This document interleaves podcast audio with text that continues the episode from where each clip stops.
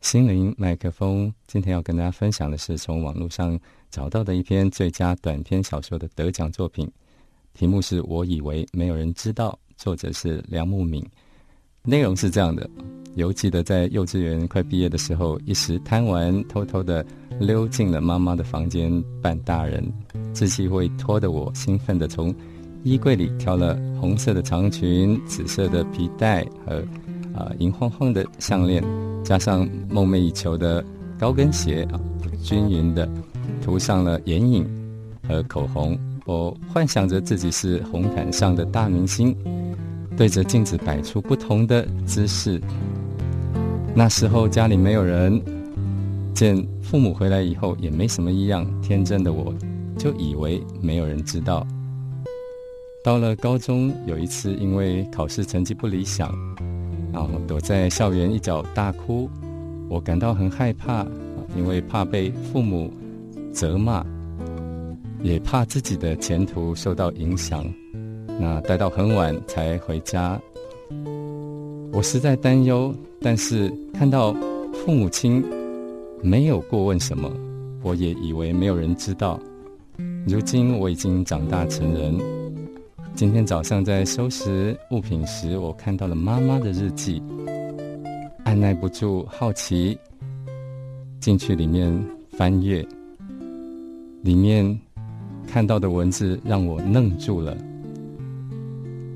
两千零一年六月十八号，妈妈的日记是这么写着的：这个小不点拿了我的衣物，用了化妆品，却以为我不知道。他竟忘了把物品放回原位，还弄得整地都是眼影粉末，害我清洁好几个小时。但这个女儿真可爱，因为她确实在成长。她的表现告诉我，他已经不是幼稚园学生了。二零一二年二月四号，今天是发成绩单的日子。本来应该只上半天课，但这个宝贝。却很晚才回来，眼睛还哭得红红肿肿的，怎么也都可以猜到他其实成绩考得不理想，但是他却在我的面前显得一点也不在乎，以为我一定猜不到。作者看完了妈妈的日记，非常的尴尬，但同时好奇为什么妈妈那时候没有揭发他呢？